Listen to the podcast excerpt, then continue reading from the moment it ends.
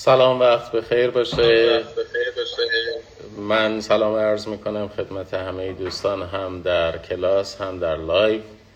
موضوع درسمون حقوق بیمه هست و در بحث قانون بیمه رسیدیم به ماده چهار که چه چیزی می‌تواند موضوع بیمه واقع بشه. در مورد ارزم به خدمتون که مسئله نفع بیمه ای صحبت کردم و تفاوتش با مفهوم زینف. عرض کردم که زینف کسی هستش که در صورت وقوع حادثه یا وقوع امر احتمالی مبلغ مورد تعهد بیمه به او پرداخت خواهد شد. اما نفع بیمه ای به این معنا هستش که بیمه گذار لازم هست در زمان انعقاد عقد بیمه نسبت به خسارت موضوع بیمه بیمیل باشه یعنی تمایلی به وقوع خسارت نداشته باشد و عرف هم عدم تمایل او یا عدم رضایت او رو به وقوع خسارت بپذیره. حتی اگر در واقع او زیان دیده واقعی نیست. مثال هایی را هم خدمتون عرض کردم. در مورد اینکه آیا منفعت قابلیت بیمه کردن داره یا نداره خب تصریح ماده چهار رو راجبش صحبت کردیم که به سراحت بیان می‌کنه که ضرورتی وجود ندارد که ما بیمه رو محدود بکنیم به اموال عینی. به تصریح قانون منفعت هم قابل بیمه کردن هست. در مورد حق مالی صحبت کردم. در صورتهای مالی منظورمون از حق مالی چیست؟ در حسابداری تعهدی توضیح دادم. رسیدیم به مسئله مسئولیت. در مورد روابط در مورد مسئولیت حرفه‌ای صحبت کردم. در مورد مسئولیت روابط مبتنی بر اعتماد توضیح دادم و رسیدم به قاعده due diligence که وعده دادم در این جلسه راجبش صحبت خواهیم کرد. پس بنابراین همونطور که عنایت فرمودید موضوع بحثمون ماده چهار هست. داریم عناوین مختلفی که می‌تواند موضوع بیمه باشه با هم دیگه بررسی می‌کنیم و موضوع فعلیمون مسئله مسئولیت و تعریف due diligence در مسئولیت حرفه‌ای است چون عرض کردم در روابط مبتنی بر اعتماد ارائه دهنده خدمات با فرض تقصیر مواجه است. یعنی اگر می‌خواد مسئولیت رو از خودش رفع بکنه ابتداعا باید ثابت بکنه که تقصیر نداشته و الا استفاده کننده از خدمات کفایت می‌کنه مدعی ورود خسارت باشه. عرض کردم در روابط حرفه‌ای در همه روابط حرفه‌ای لزوما قاعده مسئولیت مبتنی بر قاعده مسئولیت ناشی از روابط مبتنی بر اعتماد پیاده سازی نمیشه. یعنی در همه روابط حرفه‌ای فرض تقصیر وجود نداره. اما در تمام روابط حرفه‌ای ما با معیاری مواجه هستیم به اسم دیو دیلیجنس یا کو منظورمون از کوشش حد اکثری چیست؟ ببینید همونطور که خدمتون عرض کردم ما در نظام حقوقی خودمون بیشتر دو تا عنصر معنوی رو در مسئولیت در نظر می‌گیریم. یکی عنصر عمد هست و دیگری عنصر تقصیر. منظورمون از عمد چیه؟ عمد یعنی داشتن قصد فعل و داشتن قصد نتیجه. وقوع فعل و وقوع نتیجه. کسی سنگی رو برمیداره و به سمت شیشه پرتاب می‌کنه و شیشه میشکنه. فعل او پرتاب کردن سنگه و نتیجه شکستن سنگ. کسی که سنگ رو پرتاب می‌کنه هم قصد فعل داره هم قصد پرتاب کردن سنگ رو داره و هم قصد نتیجه داره قصد شکستن داره. تقصیر به چه معناست که در نظام حقوقی ما شناخته شده است؟ هر عملی است یا در مواردی ترک فعلی است ممنوعه بر اساس نظامات حرفه‌ای بر اساس عرف یا بر اساس قانون. یعنی یک عمل ممنوعه انجام می شود و قصد انجام اون عمل ممنوع هم وجود داره. در نتیجه وقوع عمل ممنوعه نتیجه هم حاصل میشه. یعنی در عنصر مادی تقصیر تفاوتی با عنصر مادی عمد وجود نداره. در هر دو فعل واقع شده و نتیجه هم حاصل شده. تفاوت در اینجاست که در تقصیر ما قصد فعل ممنوعه رو داریم. اما قصد نتیجه نداریم. کسی که با خودروی خودش به یه نفر ضربه می‌زنه یا بر پیاده ای رو می‌زنه فعل انجام داده نتیجه حاصل شده قصد فعل داشته قصد نتیجه داشته این آمده. اما کسی که با سرعت هفتاد تا در یک خیابون فرعی در حال حرکت هست فعل رو انجام داده قصد فعل رو هم داشته اما قصد تصادف کردن با آبر رو نداشته ولی با آبر تصادفی صورت گرفته و آبر آسیب دیده. پس بنابراین فعل وجود دارد نتیجه وجود دارد یعنی و قصد فعل هم وجود دارد ولی قصد نتیجه وجود ندارد. ما این نظام دوگانه رو می‌شناسیم در مسئولیت مسئولیت مبتنی بر عمد مسئولیت مبتنی بر تقصیر. در بین این دو معیار یعنی در بین حد فاصله عمد و تقصیر دو معیار دیگه هم در بعضی نظام های حقوقی شناسایی شده. یکیش recklessness بیپروایی و یکی دیگه due diligence کوشش حد اکثری از بین این دوتا اون چیزی که موضوع بحث ماست کوشش حد اکثری است. ولی برای اینکه جایگاه موضوع در جغرافیای بحثمون روشن بشه من یه توضیحی هم خدمتتون عرض می‌کنم که منظورمون از recklessness چیست. رکلسنس از جهتی شبیه در واقع ارزان به خدمتتون که تقصیر.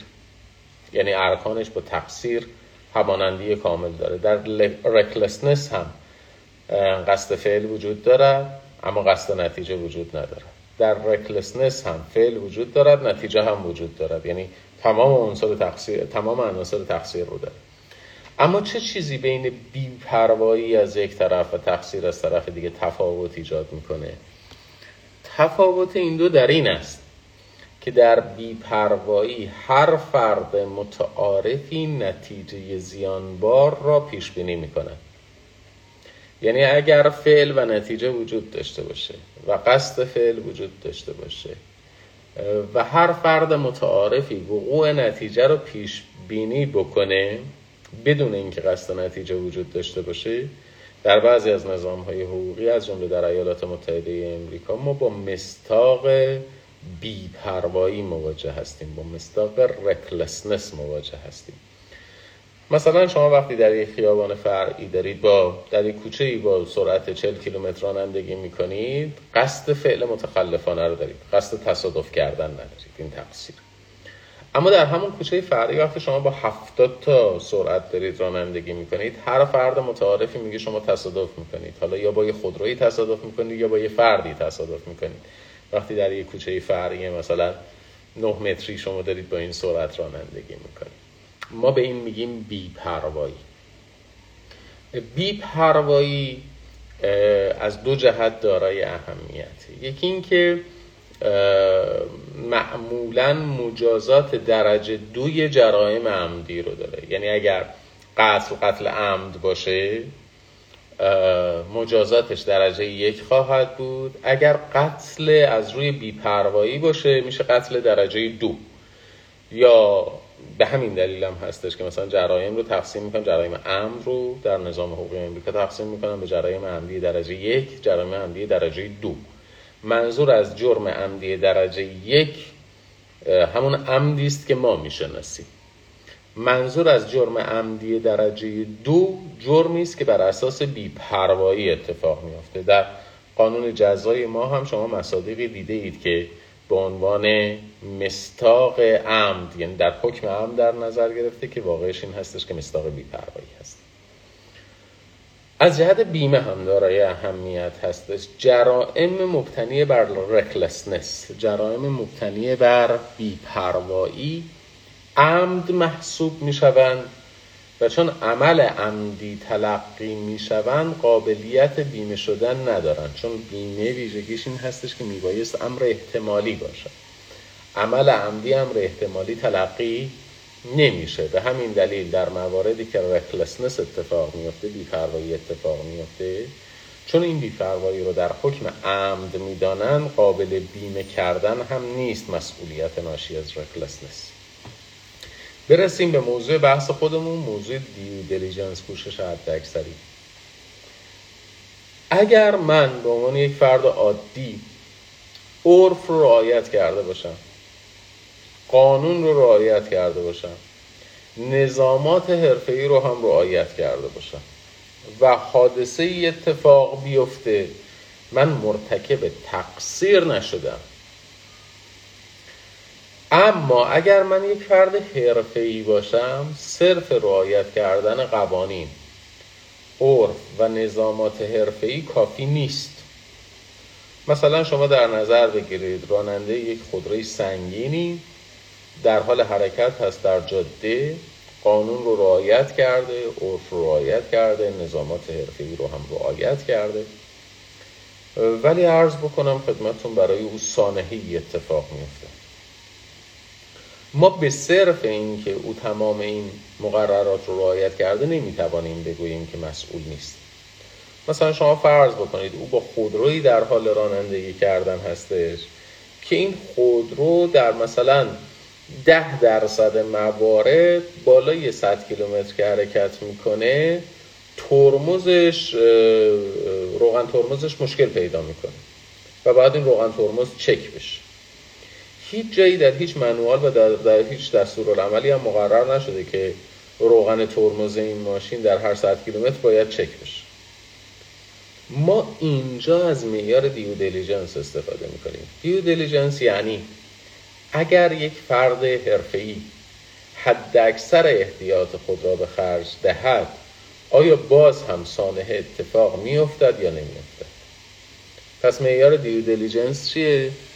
معیار due diligence به این معناست که اگر یک فرد حرفه‌ای حد اکثر احتیاط را انجام بده حد اکثر دقت را از خودش بروز بده آیا باز هم سانحه اتفاق میافتد یا نمیافتد عنایت داشته باشید که ما دیو دیلیجنس یا کوشش حد اکثری یا حد اکثر احتیاط رو نباید اشتباه بگیریم با مفهوم ارزم به خدمتتون احتیاط یک فرد حرفه‌ای.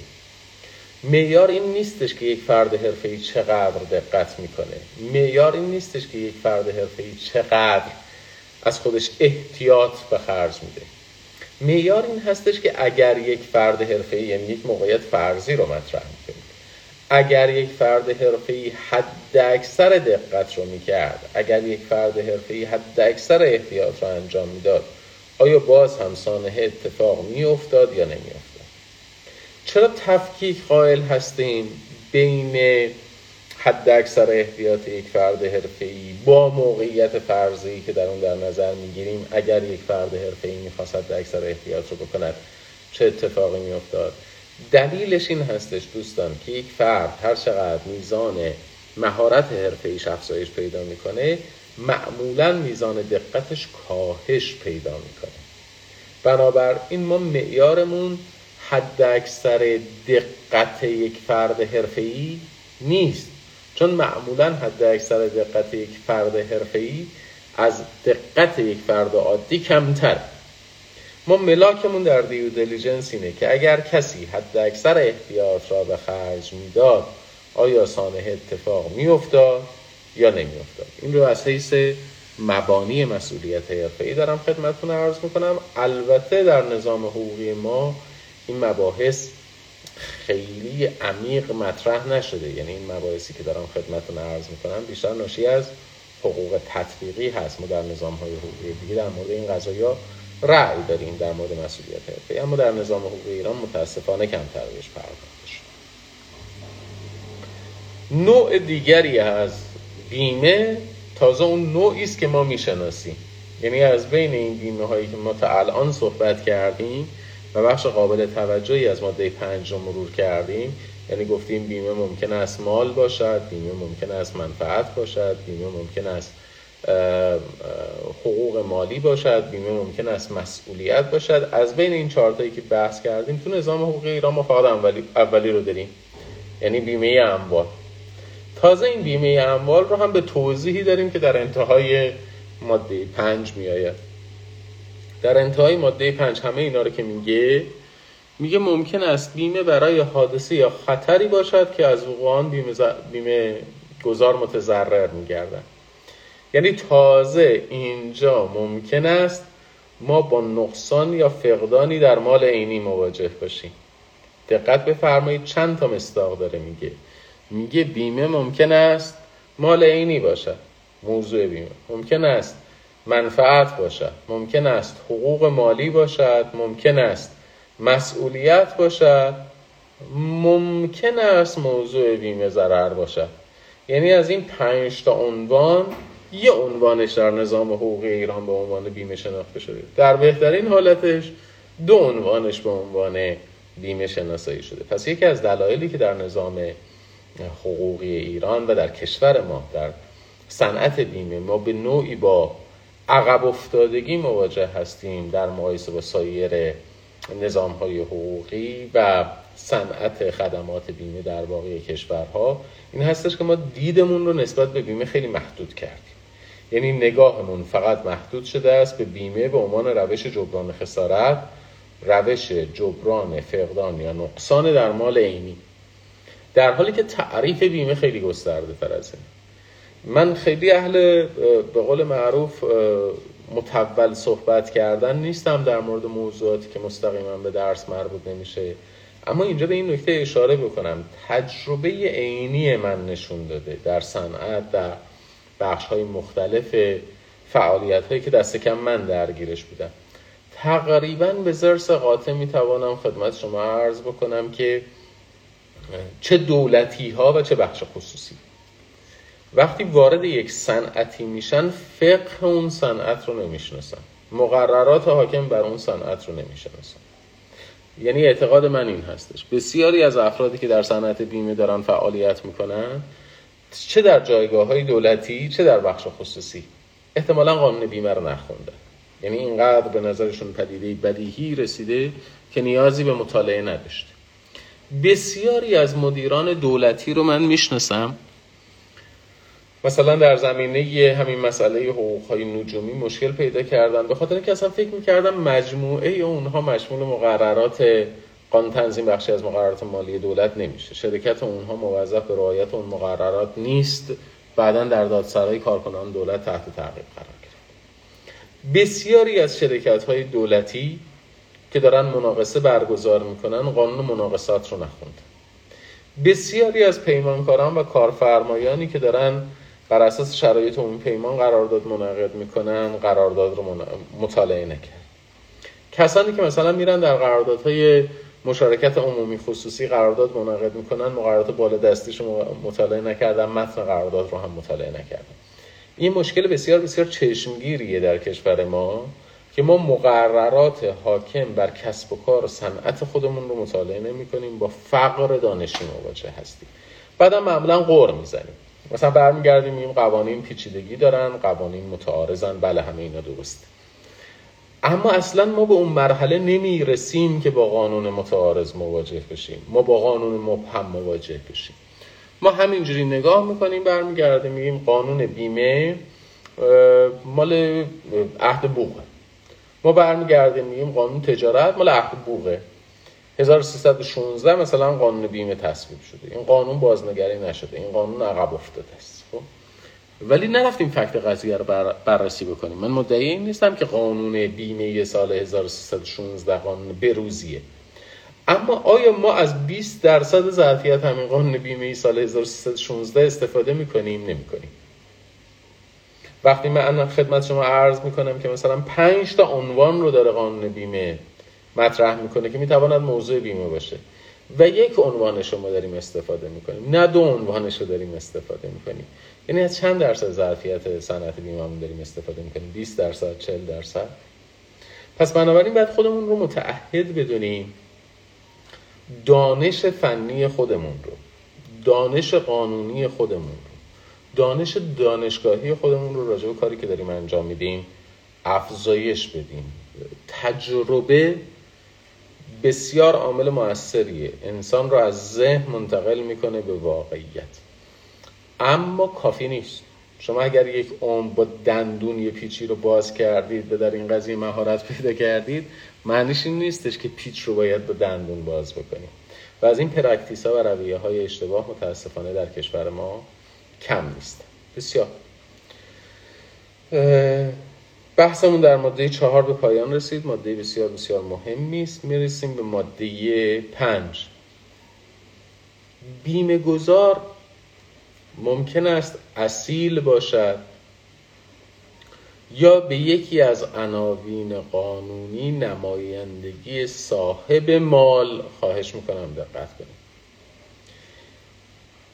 بیمه گذار ممکن است اصیل باشد یا به یکی از عناوین قانونی نمایندگی صاحب مال یا شخص زینف را داشته یا مسئولیت حفظ آن را از طرف صاحب مال داشته باشد دوباره بخونیم بیمه گذار ممکن است اصیل باشد یا به یکی از عناوین قانونی نمایندگی صاحب مال یا شخص زینف را داشته یا مسئولیت حفظ آن را از طرف صاحب مال داشته باشه. ببینید دقت بفرمایید. بعضی از قوانین در کشور ما گرد برداری هستن از نظام حقوقی کامن از نظام حقوقی کشورهای انگلیسی زبان. و در این قوانین اون تقسیم بندی های عرستویی معهودی که در ذهن ما وجود داره من یه مثالی خدمتون در مورد تعریف مال زدم. در این قوانین نمی بینید منظورم این هستش که وقتی شما ماده پنج رو فیلم مثال در قانون بیمه مطالعه میفرمایید معنیش این نیستش که داره یک قاعده حسری بیان می‌کنه بلکه داره مصادیق شناخته شده رو بیان می‌کنه. بیمه گذار ممکن است اصیل باشد. اصیل چه کسی است؟ اصیل کسی است که ارزم به خدمتتون در بیمه کردن نفع بیمه ای دارد. یعنی ما ملاک ماده چهار رو برای تشخیص اصیل رعایت می‌کنیم.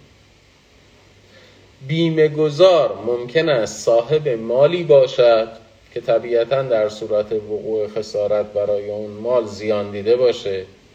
به این معنا بیمه گذار و زینف یک نفر باشند. ممکن است بیمه گذار در صورت وقوع حادثه زیان نبینه. یعنی زینف نباشد. یعنی قرامت به او پرداخت نشود. اما نفع بیمه ای داشته باشه. یعنی به وقوع سانحه راضی نباشد و عرف عدم رضایت او را بپذیرد. حتی اگر زیان دیده نیست. مثل وقتی که شما خودروی پدرتون رو بیمه می‌کنی. خودروی همسرتون رو بیمه می‌کنی. وقتی شما در قالب به عنوان فروشنده در قالب ترم CIF کالا رو دارید میفروشید. ریسکش هم منتقل شده به خریدار. شما بیمه می‌کنید. مثل وقتی که شما پیمانکار هستید اموال کارفرما رو دارید بیمه می‌کنید. در همه این موارد شما نفع بیمه ای دارید. یعنی به وقوع خسارت راضی نیستید. اما در صورت وقوع خسارت شما زیان نمی‌بینید. و عرف هم عدم رضایت شما رو به رسمیت میپذیرد پس بنابراین ملاک ما در تشخیص اصیل در ماده پنج داشتن نفع بیمه است. نه اینکه طرف زیان دیده باشه. زینف بودن نیست. نفع بیمه است.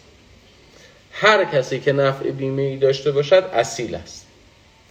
حالا این کسی که اصیل است ممکنه خودش عمل بکنه یا ممکنه به یک یکی از عناوین قانونی نماینده ای داشته باشه. نماینده قانونی یا نماینده قراردادی داشته باشه. به علاوه عنایت بفرمایید. اینکه عرض می‌کنم مصادیق رو داره بیان می‌کنه از همین جهت هستش. در انتهای ماده پنج داره برمیگرده میگه یک بیمه گذار ممکن است کسی باشد که مسئولیت حفظ مال بر عهده اوست. اینجا هم ما می توانیم یه ملاکی استنباط بکنیم و اون ملاک کمک بکنه به اینکه صحه گذاری کنیم برداشت خودمون رو از مفهوم نفع بیمه در ماده چهار. کسی که مسئول حفاظت از مال هست دقت بفرمایید. کسی که مسئولیت حفاظت از یک مالی رو بر عهده داره که در صورت وقوع خسارت بر اون مال زیان دیده نخواهد بود. من مسئول نگهداری. از مال شما مال آسیب می‌بینه. شما زیان دیده اید من که زیان دیده نیستم. ولی ماده پنج داره برمیگرده میگه منی که مسئول نگهداری از این مال هستم من هم می‌توانم مال رو بیمه بکنم. خب؟ چرا؟ چون من نفع بیمه ای دارم. یعنی من به وقوع خسارت راضی نیستم عرفم آدم رضایت من رو میپذیره. حالا کاری نداره که اگر خسارت وارد شد من زیان دیده هستم یا من زیان دیده نیستم. بزرگوارا ممکنه ایراد بگیرن بگم خب کسی که مسئول نگهداری از یک مال هستش اگر مال خسارت ببینه باید جبران خسارت هم بکنه. از این جهت من باب مسئولیتش ممکن است در واقع زیان دیده باشه. عرض می‌کنم خیر. خیلی وقتها افراد که یک مالی رو مسئول نگهداریش هستن یدشون ید زمانی نیست. یدشون ید امانی است لا علل امین الا الیمین. امین مسئولیتی بر جبران خسارت نداره. امین مسئولیت نگهداری از مال رو داره. اما مسئولیت جبران خسارت ندارد. پس بنابراین صرف مسئولیت نگهداری ملازمه ندارد به مسئولیت به جبران خسارت. مسئولیت جبران خسارت در جایی پیش میاد که ید ید زمانی باشد با ساد ساد در مقابل ید امانی. معمولا همین رو اشتباه می‌گیرن افراد. معمولا این رو اشتباه می‌گیرن. یعنی فکر می‌کنن که ید زمانی یعنی زمانت در جبران خسارت مربوط به تصرفات غیر خارج از اجازه است و تصرفاتی که مبتنی بر اجازه باشه میشه ید امانی. نه اینجوری نیست. معمولا اینطور هست ولی لزوما اینطوری نیست. چون ضابطه این نیست. ید امانی ناشی از سپردن برای نگهداری است. دقت بفرمایید. ید امانی ناشی از سپردن برای نگهداری است. از تعهد به نگهداری. شما اگر دارید نگهداری می‌کنید یادتون ید امانی است. به،, به گمان من به خاطر اینکه از احسان میاد. یعنی شما وقتی مال دیگری رو دارید نگهداری می‌کنید یه لطفی دارید در حق اون می‌کنید یه امکانی رو یک سرویسی رو دارید به اون می‌کنید بنابراین من اگر مالم رو به شما بسپرم برگردم بگم فلانی من دارم میرم سفر یه زحمتی بکشیم مال رو نگهدار.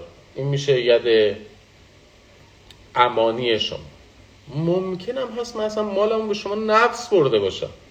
شما داری تو خیابون راه میری یه دفعه می‌بینی یه کیف پولی افتاده یه ساعتی افتاده یه بسته ای افتاده.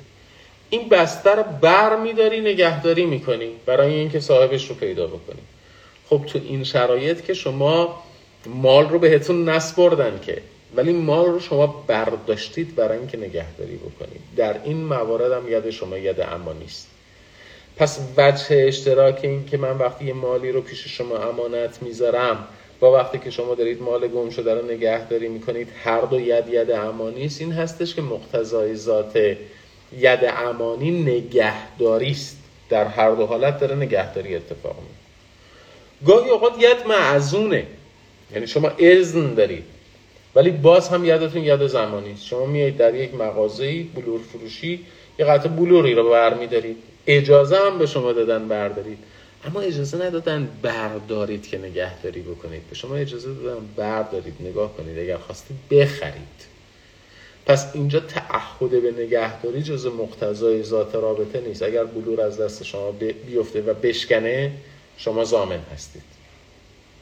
اگر یه نفر قصد می‌کنه او قصد نمی‌کنه که نگهداری بکنه برای مالک. پس بنابراین یدش ید زمانی است. پس دقت داشته باشید. ملاک ید امانی و ید زمانی هم این نیستش که ید امانی معزون ید غیر, زم... ید غیر معزون ید زمانی است. خیر. من ید غیر معزون امانی برای شما مثال زدم. در جایی که مال رو شما به کسی سپردید یا معذرت می‌خوام در جایی که شما مال رو دارید نگهداری می‌کنید مالی که مالکش گم شده. این ید غیر معزون امانی است. گاهی اوقات هم که شما اصلا قصد نکردید رفتید از یه نفر خریدید فکر می‌کردید مالکه. حالا فکر می‌کنید خودتون خریدید. خودتون مالک هستید. بعد مشخص میشه که این به بیع فاسدی به شما منتقل شده است. یا بیع دست قبلی بیع فاسدی بوده. خب شما در اینجا یاد ید زمانی است. چون مال رو نگهداری از طرف مالکش نمیکن ماده شش. ماده شش.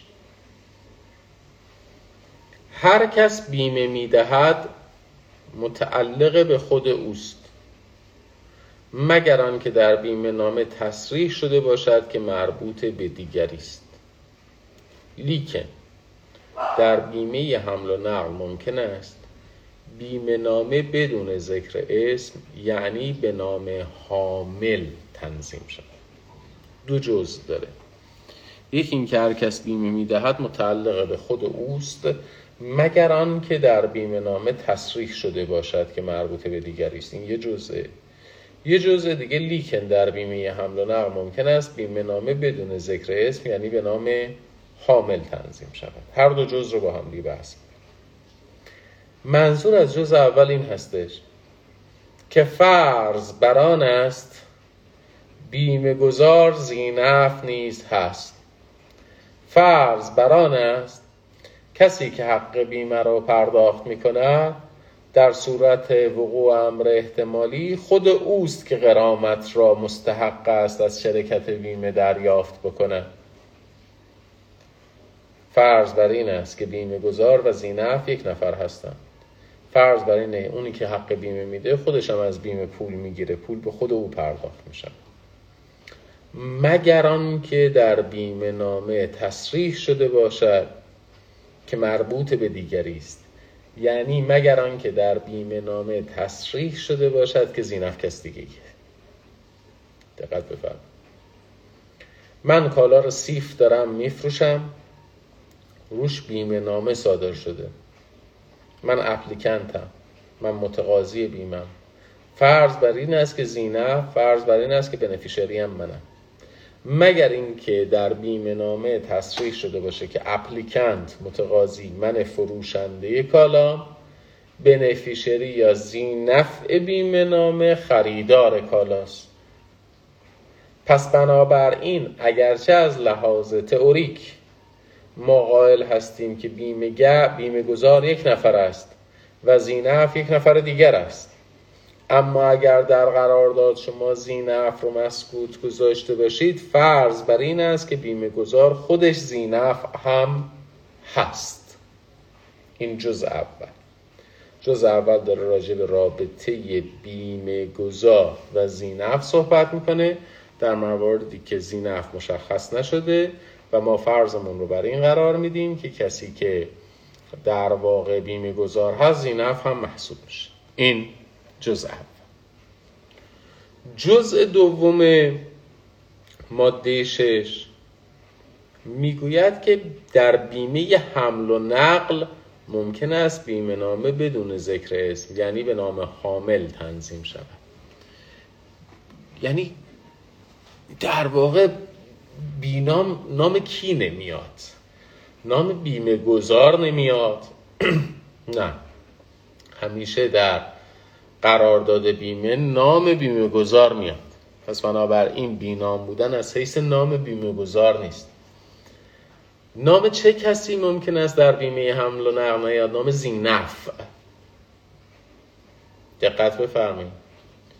بیمه گذار بیمه رو صادر کرد یعنی تقاضای صدور بیمه نامه کرده اپلیکنت ولی گفته زینف حامل است. یک شخص معینی رو به عنوان مالک نیاورده. یک شخص معینی رو به عنوان زینف نیاورده. گفته حامل این بیمه نامه زینف بیمه نامه است یعنی آیه شرکت بیمه خانم شرکت بیمه. اگر کالا آسیب دید شما خسارتش رو به هر کسی بپرداز که متصرف بیمه نامه هم هست. میگه استثناعا در بیمه حمل و نقل این امکان وجود دارد که ما در واقع ارزم به خدمتون که زینف بیمه نامه رو به صورت حامل بگذاریم. چرا؟ آیا ما داریم واقعا در مورد یک استثناء صحبت می‌کنیم؟ اینم بحث اصولیه دیگه. یعنی اینکه اینجا به این عبارت پردازی آورده که حتما اگر تصریح نشد خود بیمه گذار است اما ممکن است که مثلا زینف ارزم به خدمتتون که حامل باشد. این واقعا استثناست؟ نه واقعش اینه که استثنا نیست.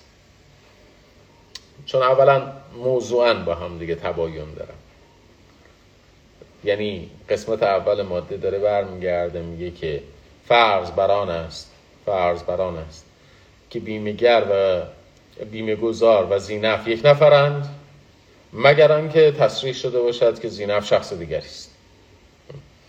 جزء دوم از این حکم استثنا نمی‌کنه.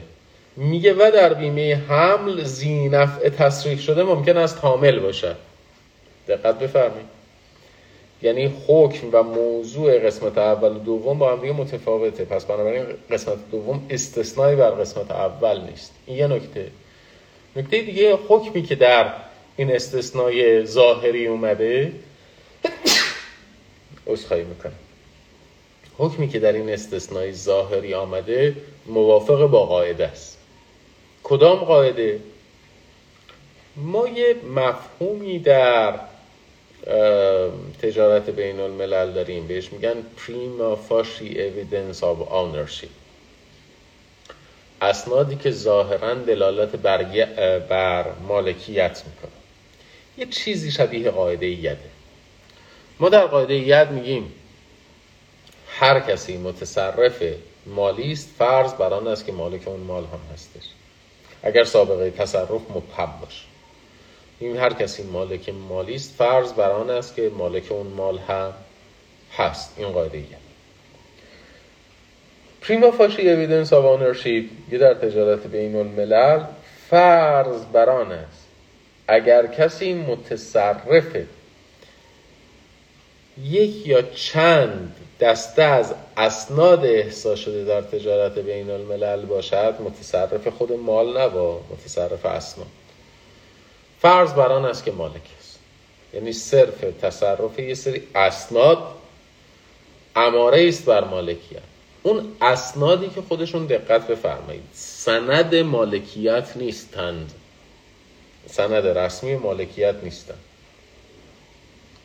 اما ظاهرا دلالت بر مالکیت متصرف می‌کنن ما به اونها میگیم پریما فاشی اویدنس آف یعنی چی؟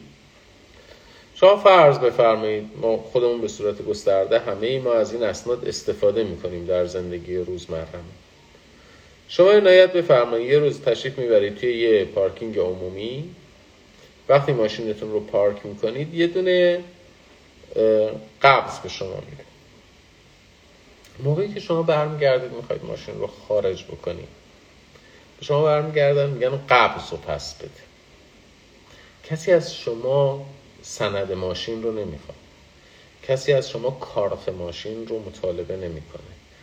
فرض بر آنه کسی که قبض پارکینگ دستشه مالک متصرف قانونی است پس بنابراین قبض پارکینگ میشه prima facie evidence of سندی که ظاهرا دلالت بر مالکیت می‌کنه.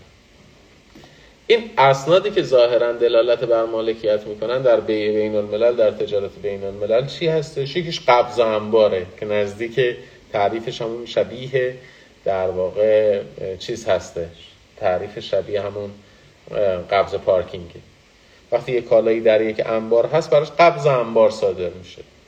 کسی که قبض انبار رو در اختیار داره می‌تواند این قبض انبار رو زهرنویسی بکنه. بذاره در اختیار یه نفر دیگه. با زهرنویسی قبض انبار قبض انبار مالکیتش منتقل شد. حالا اون منتقلان الی با همین قبض انباری که به نامش زهرنویسی شده می‌تونه بره انبار کالا رو تحویل بگیره. پس بنابراین پریما فاشی اویدنس آنرشیپ یکی از مصادیقش میشه قبض انبار. هر کسی متصرف قبض انبار است فرض بر آن است که مالک هم هست. ما سند مالکیت دیگری ازش نمی‌خوایم. دقت کنید بحث سر این نیستش که سند مالکیت هم وجود داشته باشد و حالا اتفاقا سند مالکیت متعارضی وجود داشته باشد با قبض انبار. نه. فرض مال جایی هستش که فقط یه قبض انبار وجود داره. این قبض انبار به خودی خود سندی است که ظاهرا دلالت می‌کند بر مالکیت. هر کسی که قبض انبار را آورده در واقع جنس را هم می‌گیره علاوه بر قبض انبار دو سند دیگه هم در تجارت بین الملل ظاهرا دلالت بر مالکیت می‌کنن. بارنامه و بیمه حمل. بارنامه و بیمه حمل هم اسنادی هستند که ظاهرا دلالت بر مالکیت می‌کنن. یعنی هر کسی که بارنامه به نامشه هر کسی که بیمه نامه به نامشه در تجارت بین الملل فرض بران است که مالک است. یعنی می‌تواند کالا رو تصرفش رو در اختیار بگیره. دقت بفرمایید. استفاده های مختلفی داره. یه استفادهش رو حالا ما اینجا داریم می‌بینیم. من فروشنده کالا رو بیمه کردم بارنامه کردم بیمه, بیمه کردم. این بارنامه و بیمه نامه رو تحویل شما یه خریدار میدم. حالا که شما متصرفش هستی شما مالکشی. پس بنابراین مالکیت کالاهایی در حال حمل با زهرنویسی بارنامه و بیمه نامش اتفاق میفته آب رو میگم آب رو. کالا رو روی آب میفروشن. ده بار دست به دست میشه. چی دست به دست میشه؟ بارنامه و بیمه نامش دست به دست میشه.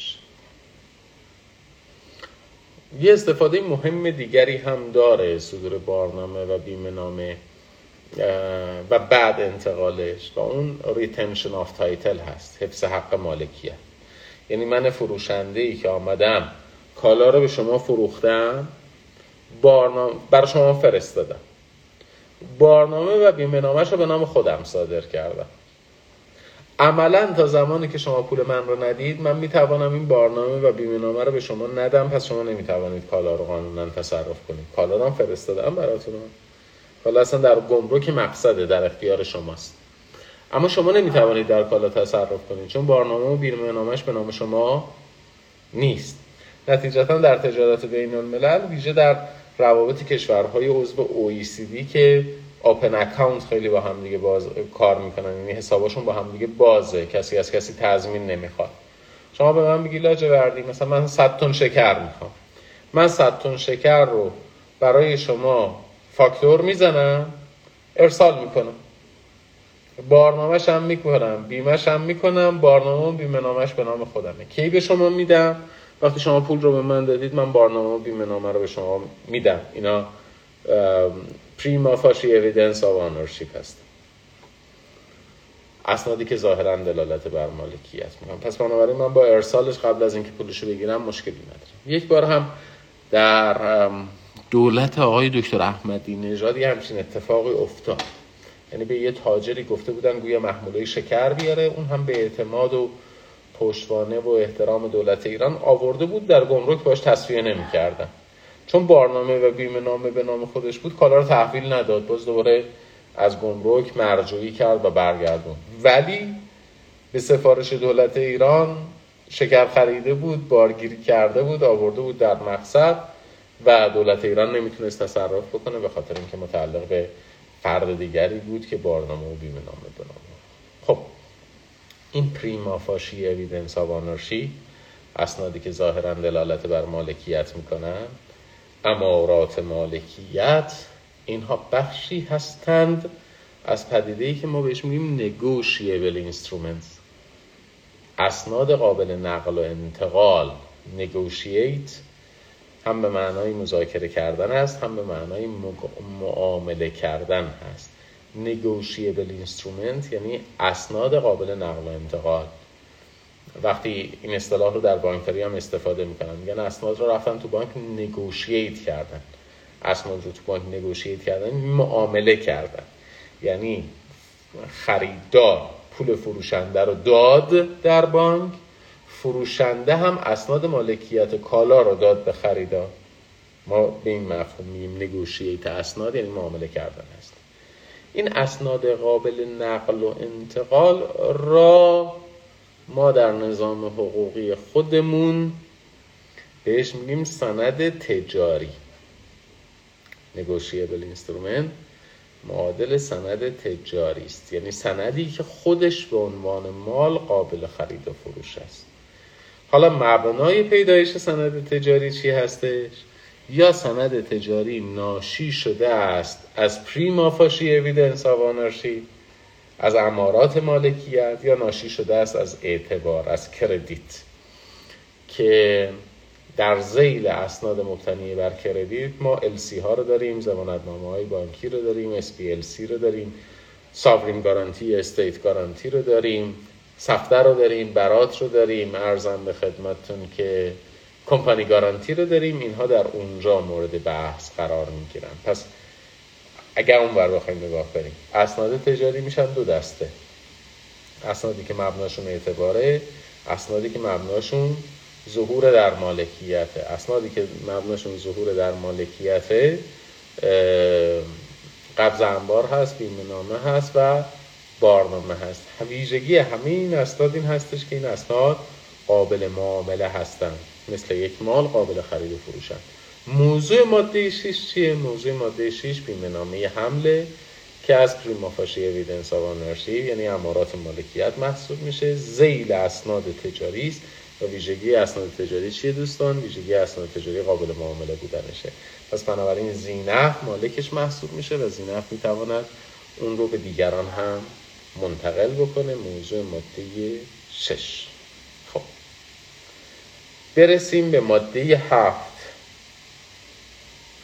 باز هم با این دید مطالعه بفرمایید که ما در قوانینی که از نظام حقوقی کشورهای انگلیسی زبان می‌گیریم به تقسیم بندی عرستویی اعتقاد نداریم. قانون مصادیق مهم رو داره بیان می‌کنه. ماده هفت هم نمیاد یک قاعده جدیدی مطرح بکنه. ماده هفت هم احتمال داره. یه قاعده جدید رو بیان بکنه. احتمال هم داره که یه اپلیکیشن یه استفاده ای از قاعده که پیشتر در قانون اومده داره بیان می‌کنه از حیث اهمیتش از حیث فراوانیش. ماده هفت مقرر کرده طلبکار می‌تواند مالی را که در نزد او وسیقه یا رهن است بیمه دهد. در این صورت هرگاه حادثه ای نسبت به مال مزبور رخ دهد از خساراتی که بیمهگر باید بپردازد تا میزان آنچه را که بیمه گذار در تاریخ وقوع حادثه طلبکار است به شخص او و بقیه به صاحب مال متعلق خواهد بود یا تعلق خواهد گرفت. خب قاعده ای که در ماده هفت اومده دوستان باز دوباره تکرار قاعده نفع بیمه است. یعنی قاعده جدیدی رو مطرح نمی‌کنه. ماده هفت کماکان داره در مورد نفع بیمه ای صحبت می‌کنه. به چه بیانی به چه اعتباری. ما میگیم نفع بیمه یعنی بیمه گذار نسبت به وقوع خسارت راضی نباشد اولا. و ثانیا عرف عدم رضایت او بر وقوع خسارت را بپذیرد. ولی لازم نیست خودش زیان دیده باشه. دقت بکنید. یک مالی رو پیش شما رحم گذاشته یک مالی رو پیش شما وسیقه گذاشته آیا شما راضی هستید این مالی که پیش شما رهنه این مالی که پیش شما وسیقه است؟ دوچار آسیب بشه. خیر. آیا عرف عدم رضایت شما رو به وقوع خسارت میپذیرد؟ بله میپذیرد. آیا در صورت ورود خسارت به مالی که وسیقه گذاشته شده.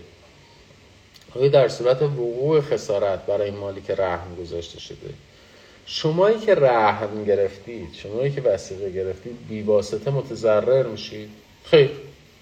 شما بیواسطه متضرر نخواهید شد. ضرری متوجه شما نیست. شما طلبت سر جاش. خسارت به کسی وارد شده که مالک مال بوده. به شما خسارتی وارد نشد پس بنابراین ماده هفت هم داره قاعده نفع بیمه رو میگه. میگه شمایی که وسیقه گرفتی شمایی که رهن گرفتی میلی به وقوع خسارت نداری. عرف هم عدم میل شما رو به وقوع خسارت میپذیره. این کفایت می‌کنه برای اینکه شما مال رو بیمه کنید برای اینکه شما بیمه گذار بشید این کفایت. اما عرض کردم داشتن نفع بیمه ای و بیمه گذار بودن کافی نیست برای اینکه قرامت به شما پرداخت بشه. قرامت به زینف پرداخت میشه. برای اینکه شما طرف قرارداد بیمه باشید برای اینکه بیمه گذار باشید لازم است نفع بیمه ای داشته باشید.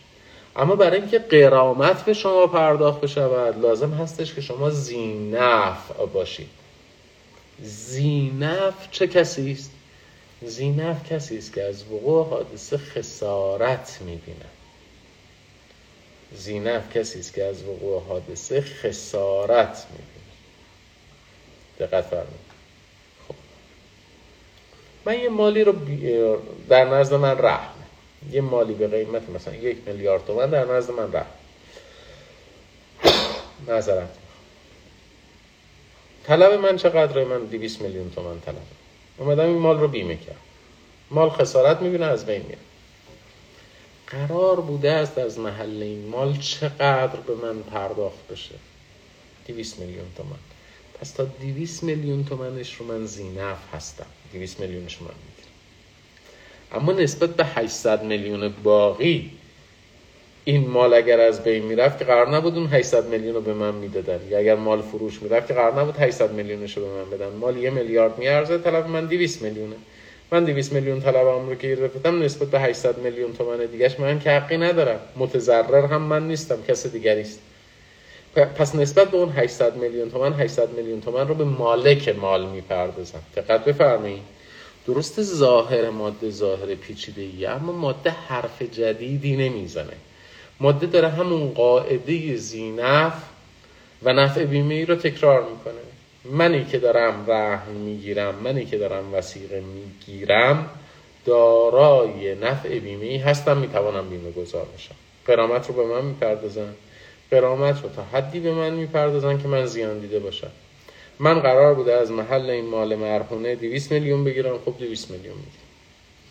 قرار بوده است از محل مال مرخونه 800 میلیون تومنش مال مالک باشه. خب 800 میلیون تومنش رو به خود مالک می‌پردازم چون من من مرتهن دیگه ارزم به خدمتتون که زیان دیده نیستم. ماده 8 چی میگه؟ ماده 8 میگه در صورتی که مالی بیمه شده باشد در مدتی که بیمه باقی است نمی‌توان همان مال را به نفع همان شخص و از همان خطر مجددا بیمه نمود. این ماده 8 داره یه قاعده مهمی رو میگه. کلا ماده 8 9 و 10 دارن قواعد مهمی رو مطرح می‌کنن. بنابراین برای اینکه رشته کلام پاره نشه اجازه بدید توضیح ماده 8 و 9 و 10 رو به جلسه بعد موکول بکنیم. من از دوستان در لایو اینستا خداحافظی می‌کنم. بحثمون رو با بچه های کلاس ادامه خواهیم داد. خسته نباشید.